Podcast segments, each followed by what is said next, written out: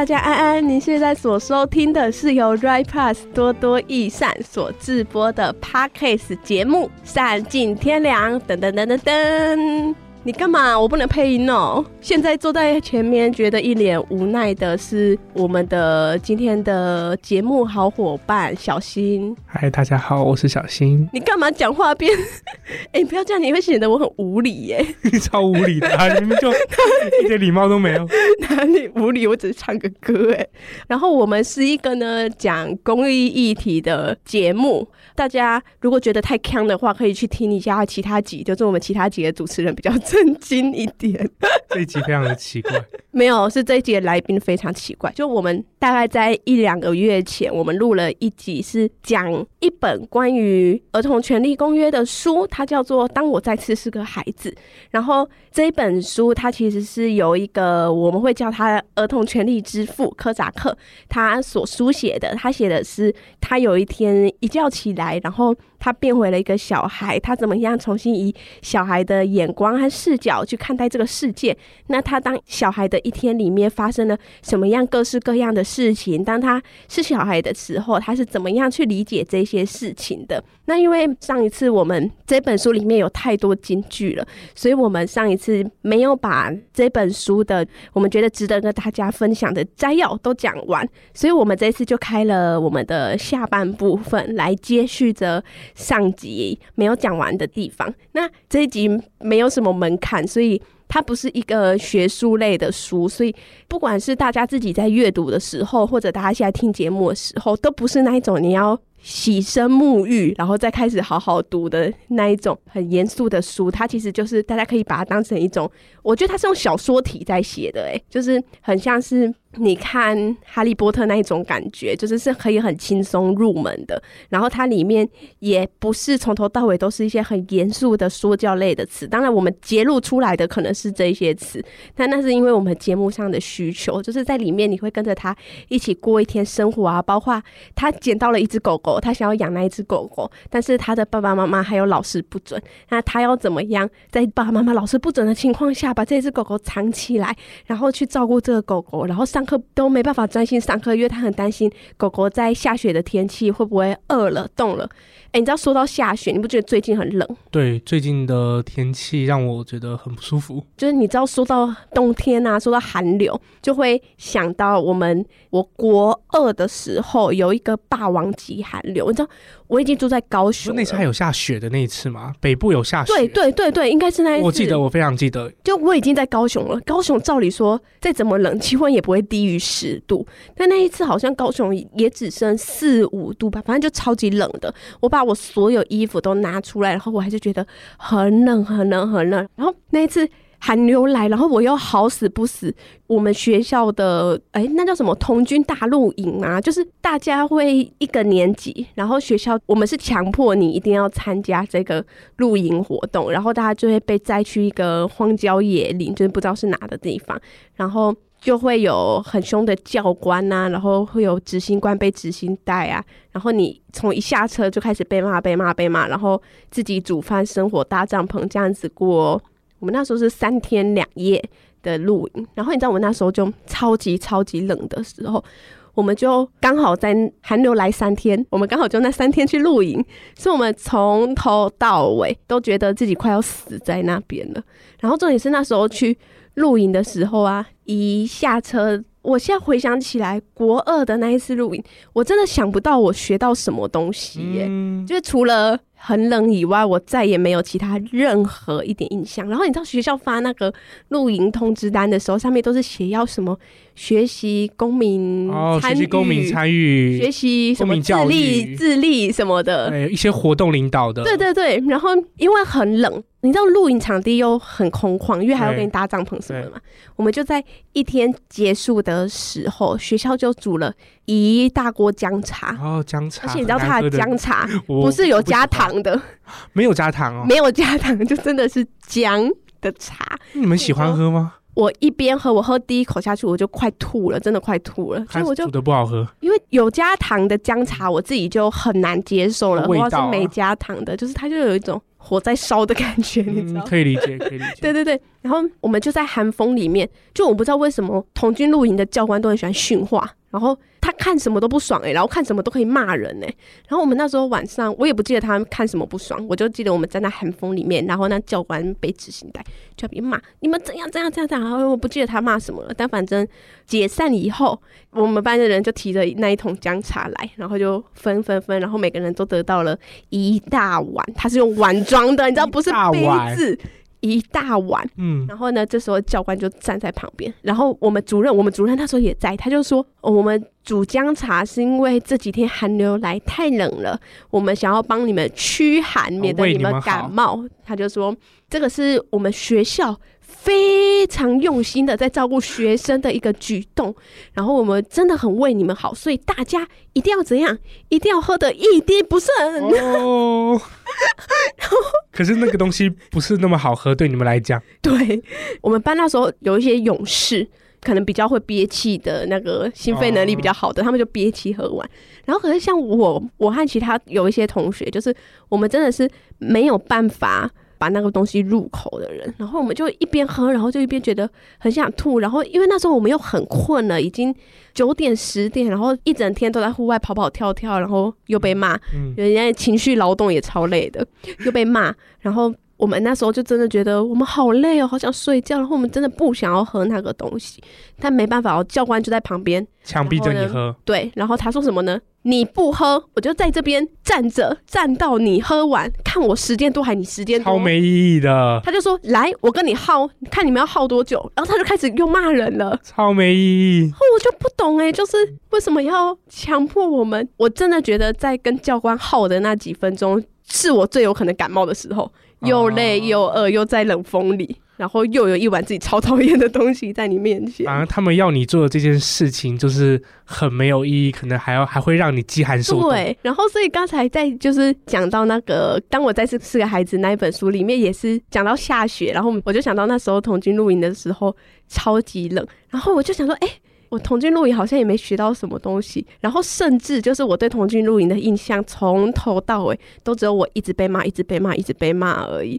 然后就是童军露营这个东西到底有没有符合儿童权利公约？我就问。而且它好像是在我记得好像各个学校，就你国中、高中好像都是一个必须，各个学校都会去对对做的一件事情。国中三天，高中三天。好像不管是公立、私立，除了一些比较特殊的，哪哪一些特殊学校我想要去？没有，就比如说应该是华德福的这样子教育体系里面比较不不会有，好像公私立的我知道的每一所学校好像都有办过。对，而且它是那个诶，就是晚自习的同意书的最早期的那一种版本样式，就是没有不参加那个选项。真的假的？就强迫你参加这样子，跟第八节一样。通知，然后下面就家长签。一个通知书。对，然后他说，除非你当天身体不舒服或者有特殊疾病的，不能参加。不然就是强迫要的一个隔宿露营。对，然后我国中经历完这个悲惨又冷又饿，然后全身又脏兮兮，然后你知道真的很冷，然后学校又规定我们要穿运动服。然后身上我记得会穿迷彩服吧？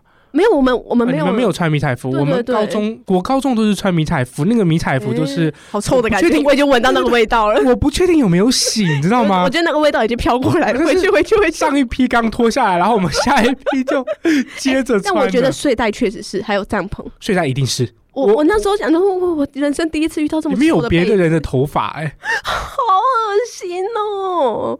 而且又下雨，我们那一天又冷又下雨，然后我们拿到睡袋的时候，它外面甚至是湿的。啊，非常同意，我高中的时候，我的帐篷外面是湿的，睡到一半会有水流进来，非常荒谬的 一个活动，又破又烂，然后又强迫你要参加。然后我那时候想说，嗯，那我国中的时候。经验这么不好，那我高中要不要装一下病？我就想说，啊，你高中啊，我生病，我生病，我不想参加，但没有装成功啊，也是有去参加到。因为我前一天在班上可能聊天聊过头了，啊、所以老师好像觉得我这理由不太成立，然后老师就说：“哦，你去啊，如果真的不舒服的话，再回家。”所以还是有被老师半鼓励着去。对对对，老师真的很关心鼓励我们希望每个人都可以融入在这个大家庭。说到融入，它就是一个要你。你去啊，它是一个军训课程，去识别化的过程。呃，他希望你可以融入这个群体，他希望你可以有种军事训练的感觉。这就，就是为什么要穿迷彩服。工厂训练方就是为什么要穿迷彩服，然后要你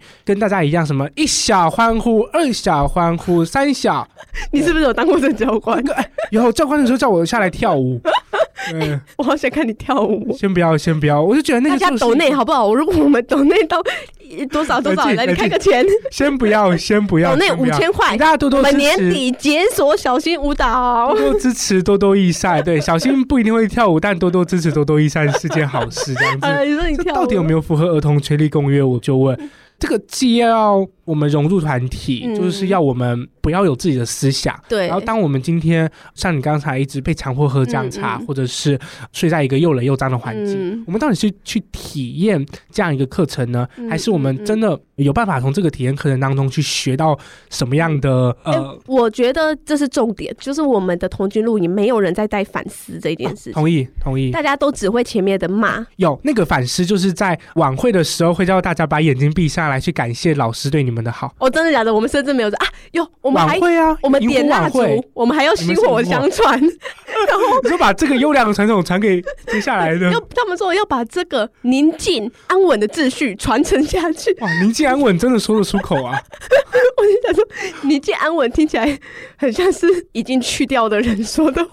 嗯、呃，我不太确定这个过程，他可能想让我们留下一些很刻骨铭心的回忆。确实蛮。如果是这样的话，我觉得目的已经达成了啦。但如果他本质上是要回到可能公民教育、可能活动领导的话，嗯，如果这个是这个本质，那我觉得完全失败，真的失败。而且我跟你讲，就是刚才说他们会有。一些去识别化的地方，我觉得已经算是好的。就是如果他想要你统一，比如说几点就到集合场集合，然后大家都穿一样，大家动作都一样，大家喊的都一样，大家吃的都一样，我觉得这些都是我还可以说服自己把它当成是一种，嗯，我在体验我当兵的生活的那一种感觉。但是你知道，我高中的时候很惨，就是我高中的时候是。那时候大家都会安排一些团体游戏，然后明明是游戏哦，就是教官们都有办法把那个游戏变得很不好玩。那时候我们有一个东西叫独木桥，反正它就是用绳子，然后下面捆了几个轮胎、废轮胎，然后那个轮胎离地板有一定的距离，然后只用一个绳子捆，所以。踏在那个轮胎上面的时候，你是跟地板有距离的，而且你会摇摇晃晃，就基本上在上面站立是很难，感觉是有一定的危险性的啦。对对对，然后他就是用一排绳子绑的轮胎这样排，大概有六七八九十十个十个左右的轮胎，那是一个班级间的竞赛。教官就说。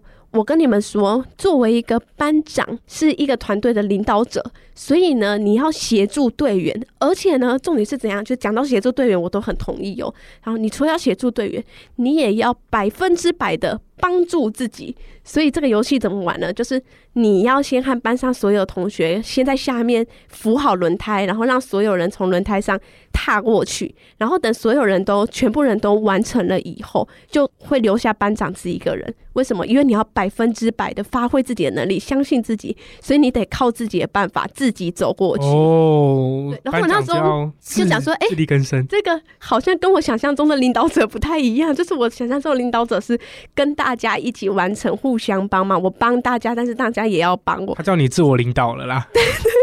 那不是自我领导，那就放生，对，被强迫大家放弃领导者这样的概念。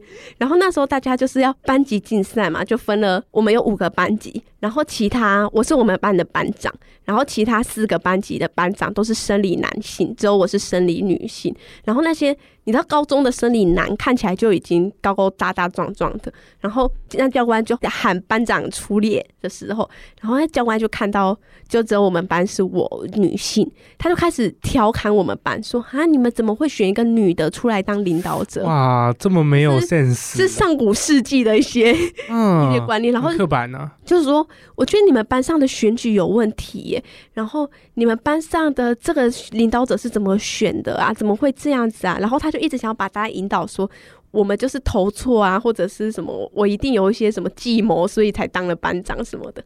然后我那时候其实就有点不舒服了，嗯、因为我觉得我因为我的性别被歧视了。然后那时候就是因为比赛要开始了，所以我很紧张，所以也没空理教官说的那些话。然后后来比赛就开始了，然后。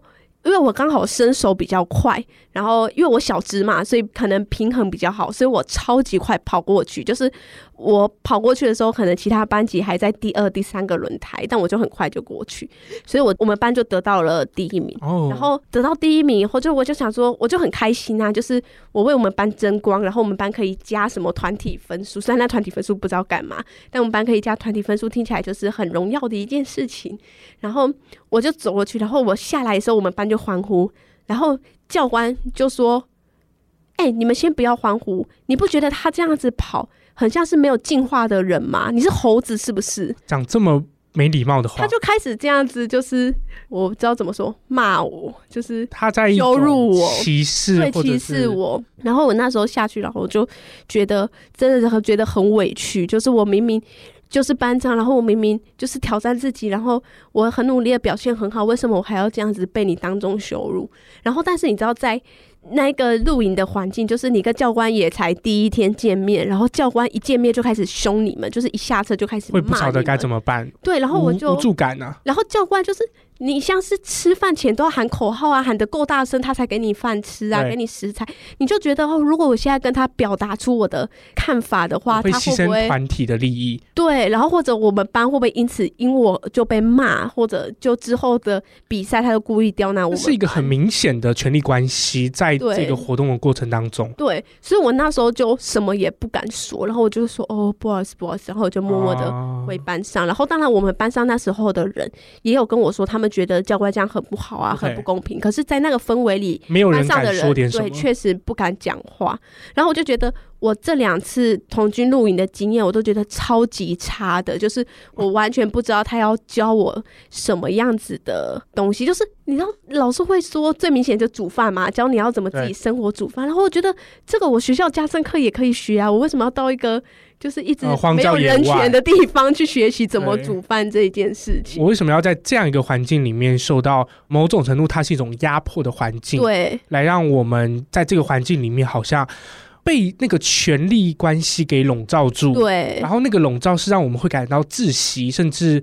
很难过的一个环境，嗯。嗯嗯、所以这就让我想到，我其实蛮担心这一集会不会被骂的，因为其实你知道吧，就是承接这个的厂商，哦、他们可能是一些我不知道，可能是本来就是专门筹办那种活动的，呃、嗯，嗯嗯、对他们来讲，其实也是把过去的这些传统对沿袭下来的，所以这个又要去检视说，为什么我们现在二零二三年的今天。还会有这样的传统，是在我们的校园生活当中，嗯、甚至是被每一所学校当成惯例的。对。对，所以虽然会被骂，但是我也想要分享一下我的经验了。打岔一下，就是我那时候看那个小鸡上工，啊、就是它是一个找找打工的 app，超多哎、欸。那种应该叫什么队服吧？对对对，他们会说队服，好像一天两千到四千。然后我有看他们的那个下面的工作特质，我有看过一个招聘，就写很会骂人啊。对，我有看过，我有看过，很凶，有些是旅行社外包的，对，我不太确定是不是，但是我就觉得你找一个很会骂人的人来，然后。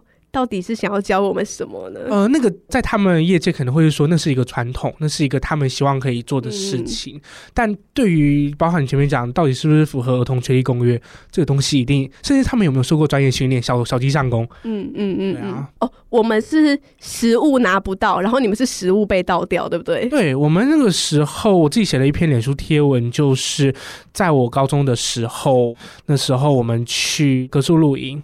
就那时候，因为整个行程严重大 delay，我们中午吃饭时间被压缩到，我记忆中被压缩到只有一个小时。可大家知道，吃饭时间在隔宿露营的时候会是吃烧烤，是吃野炊，就是你要自己还要花时间煮饭，要花时间煮饭。所以现场有像是烤肉的肉片，嗯、然后有香肠、热狗，嗯嗯嗯、然后吐司等等的。那个时候没有时间煮完，可是那时候主办单位，我会姑且把它称之为活动执行官、教官，他们就会就说：“你各位东西赶快倒掉，我们要准备下一个行程了，你们不要在那边给我慢慢来，还在摸摸什么摸啊？摸什么摸？太像了，摸什么摸啊？我也很适合去当小鸡上工，大家看一下。那个时候我就是很不解，我不解的原因是。”有些食物，因为有些它还是冷冻的，肉片都是冷冻的。对，肉片是冷冻的，它没有先解冻再给我们，所以我们在烤的时候，到底是要怎么烤？我就问。我们在烤的时候也是等了老半天。我跟你说，老师都会说去童军露营会拉肚子，是因为你们厨艺不好，不是，因为他没有给我们足够的时间。那个东西跟你讲，至少三个小时。我们那时候活动好像安排两个小时，不好意思，最后因为行程大 delay，我们就一个小时。所以那一个小时，小时煮都煮不完啊！所以为什么他叫我们倒掉？我脸书上的贴文就是堆积如山的干净食材，甚至还有没有解冻的肉片，全部被倒在蓝色的大型厨余桶。那不是吃剩的，那是还没吃的。我去那个时候去跟校长反映这件事情。哇，你很屌哎！你直接找到校长哦。因为那个，因为我那是我第二天去找校长，第一天晚晚上还有别的事情，我去找校长。这件事情又更更荒谬。为为民喉舌。嗯，就是我会觉得说这件事情它太荒谬了，太荒谬以至于我必须要越过老师，必须要越过主任，直接跟校长禀报。那那真的是非常令人难过的画面啊！而且不只有一桶，是五六七八九十桶的厨余。不好意思，五六七八九十。桶还没吃完的东西，它就被硬生生的堆在那一边了。嗯嗯，而且你们有吃饱吗？也没有吃饱吧？你们你们又饿，然后食材又浪费。赶到下一个行程，不好意思，因为如果不赶到下一个行程，我们之后就来不及上车了。到底写？哎，冷静，这段要剪掉。对，这是我第二天找校长了。这已经够扯了，我觉得。但你刚刚说有一件更扯的是，让你第一天去找校长啊？第一天去找校长的原因是因为。我们晚上再从帐篷会漏水，对，这对对对，我哦，真的假的？我一猜就猜对哦。没有，我刚才跟你，刚才不是我跟你蕊蕊过了？哎，你不要这样破，不要跟你破破梗哦，不好意思。对哦，你怎么我们主持人真的神机妙算。我看来是我们可能是参加同一个格数录音，没有，也许我们常常是同同一家。我觉得我们真的是同一家。你知道我那天睡到一半怎样？我已经睡着了，半夜一点多，大家一片寂静，睡着。我睡到一半，突然。一束光照过来，我眼睛，然后就眼前一亮，教官。然后我眼睛就是因为你知道眼睛刚遇到光会张不太开嘛，我眼睛还在那边努力张开的时候，听到隔壁教官的声声音，吵什么吵？我有一样的经验，我有一样的经验。教官叫现在几点？凌晨两点。叫同学出来罚站。你在这边吵什么吵？全部，你看，全部睡觉的地方就只有你的声音，然后叫整帐篷的人出来罚站，对对，然后就说把你帐篷所有人叫起来出来罚站，然后超有共鸣，超有共鸣，然后。我是被那一句教官的吵什么吵吵醒，被教官吵醒了，而且他吼超大声，所以我是被吓醒的，你知道？然后他又拿手电筒在那边乱照，然后好难过，突然被吵，然后吵什么吵？整个连集合场就你最吵，然后想说，其实是教官最吵啦。不是我那时候还有想象，嗯，教官是讲闷话吗？这个自己说话吗？就是外面都会有轮流值班的教官。你知道后来隔壁帐篷在干嘛？我发现他们在帐篷里面玩扑克牌。我那时候也是玩扑克牌。他们没有吵，他们在玩扑克牌。你为什么要帮我？教官那个时候声音最敏感了，知道吗？他对那个声音的阈值非常低，他可能听到那个纸的唰唰唰的声音，吵什么吵？可能一个碰啊，教官就觉得你在大声小声了，在碰碰什么碰？给我出来！而且我睡一个觉，被教官的声音吵醒两三次，我真的超夸张。我不知道为什么教官那么喜欢去抓，就是有人可能半夜起来上厕所，然后上完厕所回去看到室友也醒了，就跟他说两句话。教官说：“对，你们聊什么天？明天都不用做事情了是吗？你在干嘛？你出来，现在给我出来！”我就被吵醒，我就想问你到底要不要让我睡觉？他们那时候是得到了什么样的权力感，以至于让这一些可能刚刚成人或者成人很久的人，可以觉得对这些小朋友有一些这样不礼貌的行为？我严重觉得权力感呢，我是因为教官被排值夜班很不爽，所以把气出在我们。也不是不可能这样子，可能 我觉得全台湾露营应该都长这样。对，这个格数露营，就如同我们前面讲一样，它是一个很可怕的传统。这个传统，如果我拿来跟《儿童权利公约》四大原则来去，太不符合了吧？来去做检视的话，会发现这个传统它应该要被优质化，甚至它应该有生存权吗？没有，你们快要饿死了，你们肉被倒掉了。有表意权吗？没有。他问你吵什么吵？然后他说你是未进化完成的人类。但至少我们的帐篷不会漏水，是帐篷漏水的话，就是非常可怕了。因为那天刚好呃有点靠近山上，所以雨下的在还没有下雨之前，我们把帐篷搭在外面。嗯、然后当雨开始下下来的时候，我们就一群男生，然后去把我们的帐篷从屋外，然后扛到我们的室内。嗯，为什么是一群男生呢？因为女生去睡小木屋了。为什么？我不晓得为什么会有这样的差别待遇啦，但是这对于教官来讲，好像是哎、欸、理所应当，男生就可以这样子。嗯、对，无论如何，我们就冒你们某种也是被歧视到哎、欸，唉，你们是隐性的，然后我这个是比较鲜明的例子。确实，确实，我是到刚刚跟你对话的时候，我才想到，哎、欸，对，为什么全部只有看到男生啊，女生当下都会觉得很理所当然，理所当然啊，在那个环境里也没有人说什么。呃，不要我们去思考。哎、欸，教官不止睡小木屋，他们睡旅馆呢。嗯，他们有羽绒被，也许是部部分教师啊，我不确定。对对对，对但这个就是呃，当我们今天把就是帐篷搬进去之后，嗯、教官就在外面喊话说：“你们慢吞吞做了什么都不用睡觉了，是吗？”嗯、对，然后要我们就是赶快搬好之后，录影、欸、的时候不管多快，他都会说你慢。对，然后就骂。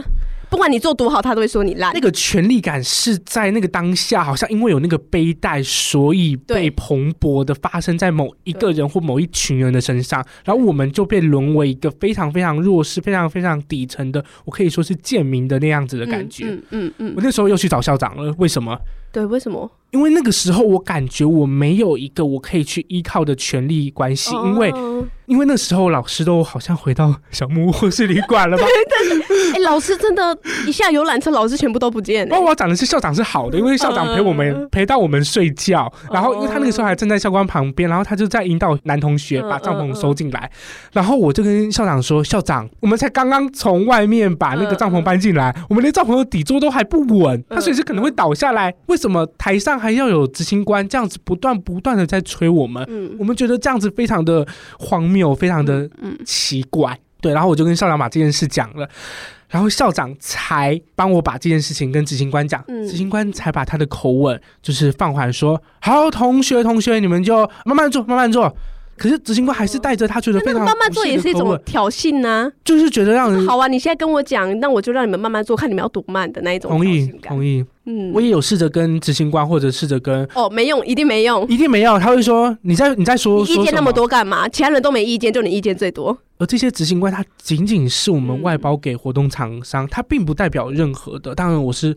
回过头来才知道的，但对于那个时候，对于还不到十八岁、还没有成年的我来讲，他们某种程度就是一种权力象征。而我今天能去找的就是看起来对我们比较友善的校长，但今天好在是因为校长他。对我们是好的，是他站在，他是愿意听我讲话的。对，尽管如此啊，吃的东西还是被很多倒掉了。在那个时候，他是我唯一可以去抓的浮木。对，所以我很庆幸有看到一个这样的事情，但我也很觉得很荒谬，就是说为什么有人他可以因为背上一个背带，或者因为承办了某些活动，就把我们这一些儿童变成一个好像不是一个没有那种 right，没有那种权利的一个。好像无意识的一个非人的有机体来去看待，我觉得没有被得到尊重的一个感觉。但我现在回过头来的时候，而且我没有听过教官称赞人，就他妈每个人都称称赞啊。当今天某一个连队喊的特别大声的时候，他就会给那个连队加分。嗯，称赞到底喊得大声，到底要教我什么？我不懂。他要招的应该是一个团体意识，可是团体意识的建立，一个团队的建立跟一个伙伴关系的凝结，它不应该是。比谁跳的舞比较好，嗯，谁的歌唱的比较大声，而是要去看说我们因为某些活动得到了哪些成就感，它应该是一个内在的。我们要怎么样去合作闯关，这不是一个这么外在的一个表象。所以我觉得这个因为有权力关系的，我可以把它称之为执行官的威权文化，嗯，所以导致了让我觉得。这个公民领导教育在国高中的整个养成当中，它是会让我们的学生群体呈现一个弱化的现象。对，而且你知道，不只是国高中的童军露营有执行官，执行官还很常出现在哪？大学营队啊，是大学营队。对，哇，这个部分就有意思。我，我就真的是打死不参加大学营队，它就是一个权力关系。而且大学营队明明是比你大一两届的学长姐而已，然后他一背上那个执行带就开始骂哎、然后什么都看不顺眼，什么都要骂哎、然后我觉得最匪夷所思的是，就是在大学营队里面会有最后就大家要散会前会有一个环节叫做什么解执行，你有听过吗？呃。就是会去破除那个执行官的权威，譬如说其他的承办人员会设计一个整执行官的活动之类的，然后大家就觉得很好笑，然后执行官就会觉得啊权威丧失，然后执行官就会跟大家说啊，我也不是故意要骂你们的啊，只是因为我是执行官，我也迫不得已啊什么的。哦，突然觉得好可怕哦，这就是一种集权法，其实我我就觉得就是你也觉得不可以，那为什么你要这样做？对，然后为什么你要说你被迫？你被谁迫？我就问。我要讲的是，就是呃，我因为我们是以参加活动的角度来看，嗯，对。他其实，在筹备活动的过程中，他同样是有权利关系在的。对对。学长姐会带底下的学弟妹一起来办活动，而当今天那个权力关系，它是一种共犯结构啦，嗯嗯、就是。我们因为某种缘故去承认了他的权威，嗯，我们因为他比我们大一个年级，比如说他三年级，我二年级，嗯，那我们就会以这样一个年级结构来去影响到我们觉得哦，他是我们学长姐，所以我们嗯，在某种程度应该要听他的，对，他是我的学弟妹，所以在某种程度他应该要听我的。对，我那时候很不解的是，我看到很多学校的。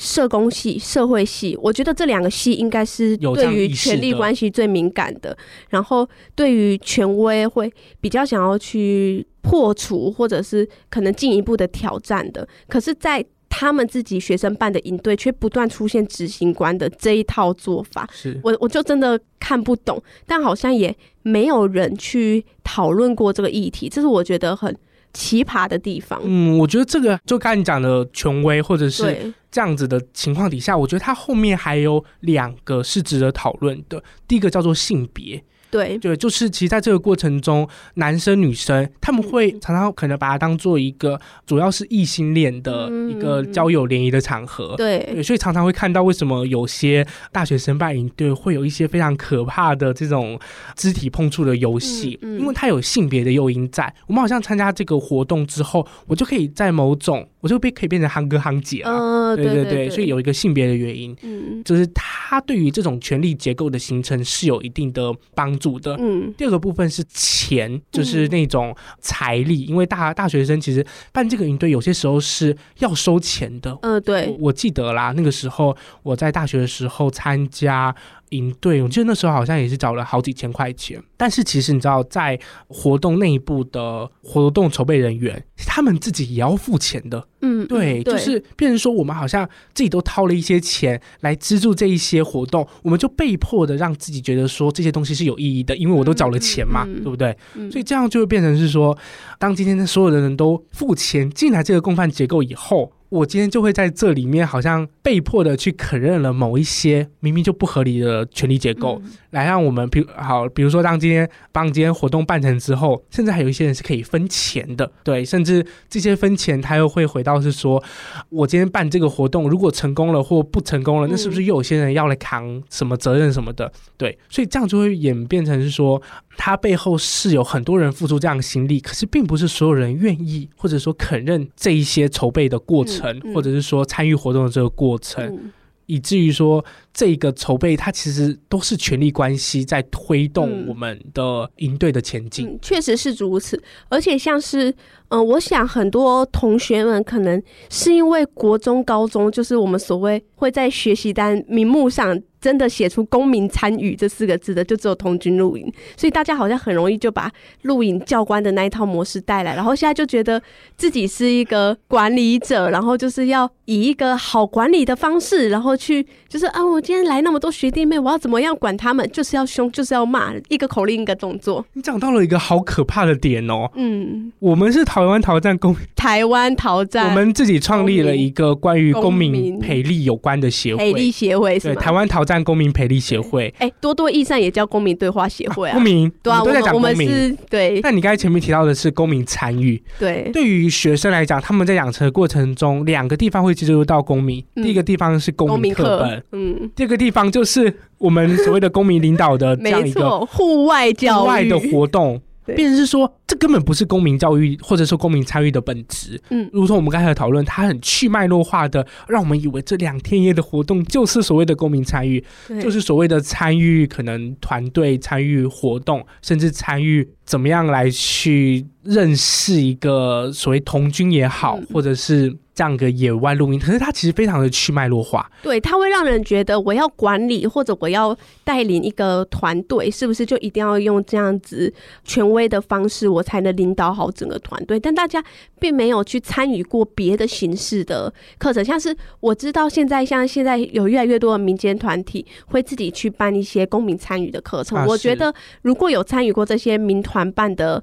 不管是课程，或者是工作坊，或者是计划，对对计划，我觉得他们对于这个权利关系的意识都会敏感很多。然后至少我觉得他们是在有经过别的样态的这个培训过程中，他们会知道他们是有选择的，不是只有很凶的这样去骂人才能管理好整个团队。是，我觉得有没有办法让学生呃有一个这样子的方式去看到他们有哪些选择？比如说像地方各县市的儿少代表，他们其实就是。是一种公民参与底下某一种程度的 model，或者是说像政府国民级学前教育署也有像是领导人才培训营这样子的计划。那透过这一些多样态的公民参与计划，其实可以让学生更好的、更有方式法的去认识到，原来公民参与它是有这么多样态可以来去选择。嗯，确实，就是那个领导人才培育计划，哎，我你也有参加对不对？呃，我们都是。对，我们都是，都是。然后我是参加那个计划，因为我国中毕竟 就是对于公民的想象，可能就只有童军露营或者学校教官那样子。那我是到领培营才发现，哦，原来我去领导一个团队，不是只有凶，不是只有命令，其实命令是最差的方式，不是只有权威，对，权威是最差的方式，反而会让你的团队。会很容易出问题。对，其实，在领导上面真的有非常非常多学问，只是在领培营上面，它其实可能有更多样态的方式是可以去做选择，还有被选择的，包含怎么样去自我领导，包含怎么样去。透过不一样的方式来去领导他人，然后在一个团队里面，我们怎么样去扮演好各自的角色？我觉得这个应该是要有一个被系统化的学习，因为当今天我们进到社会之后，会有更多的这样子团队协作、团队合作的方式要来去进行的，所以我觉得这应该是一个公民养成一个必不可缺的过程。可是我不晓得为什么在现在的这样子一个教育里面，我可以把那个刚才我们一直在讲。的格数露营叫做一个非正式课程啦，嗯，对，这样一个非正式课程的一个常态化，它却没有得到一个好的一个系统性的常态化，嗯、以至于这样子的陋习，呃，我可以把它姑且称之为不是那么好的一个传承，嗯，一直发生在我们的学校教育里面。嗯，确实是这样。然后我自己觉得，就是其实童军露营这公民教育这件事情，我从很久以前就想要跟大家分享了，然后。这件事情就是因为已经也是国中也是过很久了，然后除了因为最近天气一冷，我想起来这件事情以外，就是还记得就是我们今天是要谈一本书吗？就说当我再次是个孩子。那在这本书里面，我觉得有一句话，有一段话非常的贴切，就是我那时候看到这段话，我就马上想到我那时候去参加童军露营的经验，就是柯达克在这段话是这样写的，他说。士兵的任务是随时做好准备，随时可以听命上阵。但是国家会满足士兵所有的需要，给他吃的、住的、步枪，还有一切所需要的东西。这是士兵的权利，而不是国家给他的施舍。可是被迫去上学的孩子，却必须祈求父母或者政府的照顾。我那时候就因为很多人会把童军露营这件事情跟当兵做一个类比，然后我那时候看到这句话，就觉得，哎。好像当兵的，好像比我们过得还好一点，有好一点吗？哎、欸，台湾当兵是不是也有很多人？我下个月要去当兵。好，那我们就等，我们就等小新当兵回来来回应一下。因为我听我有去当兵的朋友们说，就是尤其是比较对于公民权利意识比较高的，他们也会觉得当兵是一个很不舒服的过程。然后，但我觉得就无论当兵还是我们在学校，然后在童军露营这里面，就是。我觉得我们的权利好像很容易跟在这个结构里面就会变成是一种施舍，因为我看你今天喊得够大声，舞跳得够好，我才给你有食物吃，然后。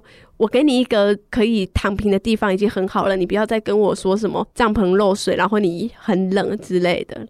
我已经有给你睡觉时间了，你不要在那边抱怨我半夜三点 问，用你你在吵什么来把你吵醒。然后就是你知道，在这一段话后面啊，就是柯扎克有下了一句，就是我自己觉得是在。这本书里面，我自己阅读起来觉得是最重的一句话，就是他说：“日内瓦儿童权利宣言把权利和义务搞混了。他们的宣言用的是说服的语气，他们号召大人向善，请求大人对孩子亲切，而非要求大人善待孩子。”然后我那时候看到这句话的时候，就是 第一个反应是觉得，哎，好像蛮蛮凶的，这样大家大家会买单吗？就是你是一个书写这么凶，可是就是当我自己去，尤其今天和小新这样子聊，那时候就是很细致的聊那时候被不好的对待的经验的时候，我觉得内心是会有一种很气愤的感觉的。那我就马上可以理解，就是在柯扎克那时候的角度，他成为儿童，然后体验了这样子一整天，就是。当你是一个儿童，然后没有权利，然后不被尊重的过程的时候，你确实会很气愤的觉得，为什么我们今天做了一个国际型的宣言，做了一个国际型的公约，我们只是想要请求大人对孩子亲切，而不是要求大人要对孩子亲切。如果我们说人权是一个普世价值的话，我们为什么人权不是一个施舍的话，为什么我们是用请求而不是用要求呢？这件事情。那这也是，就是我们这一集会很想要跟大家一起，诶，我不知道听众朋友们有没有参加过童军露营，但或许我们的这些故事也能勾起大家可能在以前参加某一些活动，哦，maybe 是救国团的吧？我妈那个年代好像是救国团的，嗯、我阿妈反共救国团，对对对，然后我阿妈那个年代是什么？我我就忘了。可是我觉得大家一定都有参加过一些这种比较军事化的营队或者课程的经验。啊，我就想借由这一集来跟大家分享，就是我们在讲儿童权利公约的时候，好像可以不要只是一种施舍的关系而已，然后并且我们是不是可以对权力关系更提升一点敏锐度，然后不要去成为像是只会骂人的那一种教官的那样子的大人。嗯，我蛮同意的，就是因为我自己家人其实过去也有对于。可能像是救国团，甚至是什么反共青年军等等等等的，嗯、其实对于这些活动。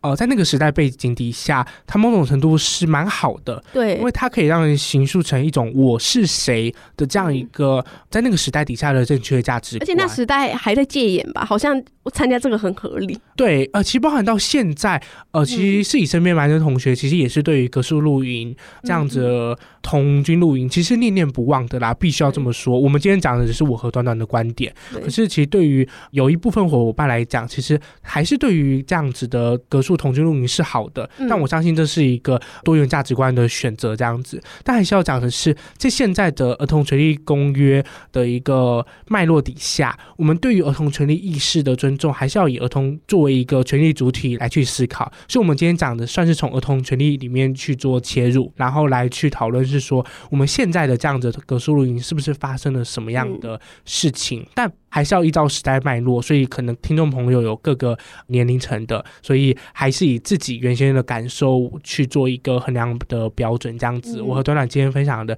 是，我们觉得在现在的整个脉络底下，我们应该要去以儿童为主体，然后要去看到他们的权利意识，并且要给予他们更多元的选择，不是指被局限在了学校的教育，甚至学校的教育里面该去做一些革新还有努力。我觉得我们可以先邀请，就是是可能跟我们。也是有参加过童军露营，然后甚至是举办大学的这样子的一个对的营队的伙伴，可以先去想想看，就回想一下大家在参加这个露营的时候感受如何，然后大家在里面的是怎么样看待教官这个角色的？教官跟你有什么样的互动？当然我知道，像我们班那时候也有很多人跟教官很麻吉，很麻吉。然后蛮多的，我觉得对我们唯一的共通点就是我们曾经身处在这样一个权力结构里面。对，就当我们今天跳出来之后，我们是怎么样来去看待我们曾经身处的这个权力结构的？嗯，对。那尤其是我觉得印象很深刻的是，我的同学在办完大学的营队的时候，然后他当完执行官就说，他其实也不想要做这些事，但是迫不得已。哎、就我会很想要邀请有这样子经历的伙伴，我们是不是先去想一想，就是我们的迫不得已到底迫在哪里？然后我们邀请大家，是不是能够从我们这一代就开始有一些不一样的变化？那我们很开心，在这个寒冷的冬天，能够跟大家分享一些寒冷的故事。虽然你们有生火，哎、欸，你们也没生火，你们肉也是没烤熟。呃，有啦，那个我们的萤火晚会有生火。好啦，那我我们是不是要送给大家一个祝福？那我祝福大家出去玩不要遇到寒流。那你要祝什么？我祝福大家。吃烤肉，然后生火的时候都可以有充分的时间，可以好好享受美食。吃饭不要剩太多厨余。真的，我中秋节烤肉要烤很久。如果中秋节我烤到一半，然后有人跟我说：“哎，你去把肉丢掉。”报官生气哎。啊，你就火种没种，然后都 没有办法生火生起来这样子。真的，好啦，那就祝福大家都有一个美好的一天。我们就下礼拜再见喽，拜拜，拜拜。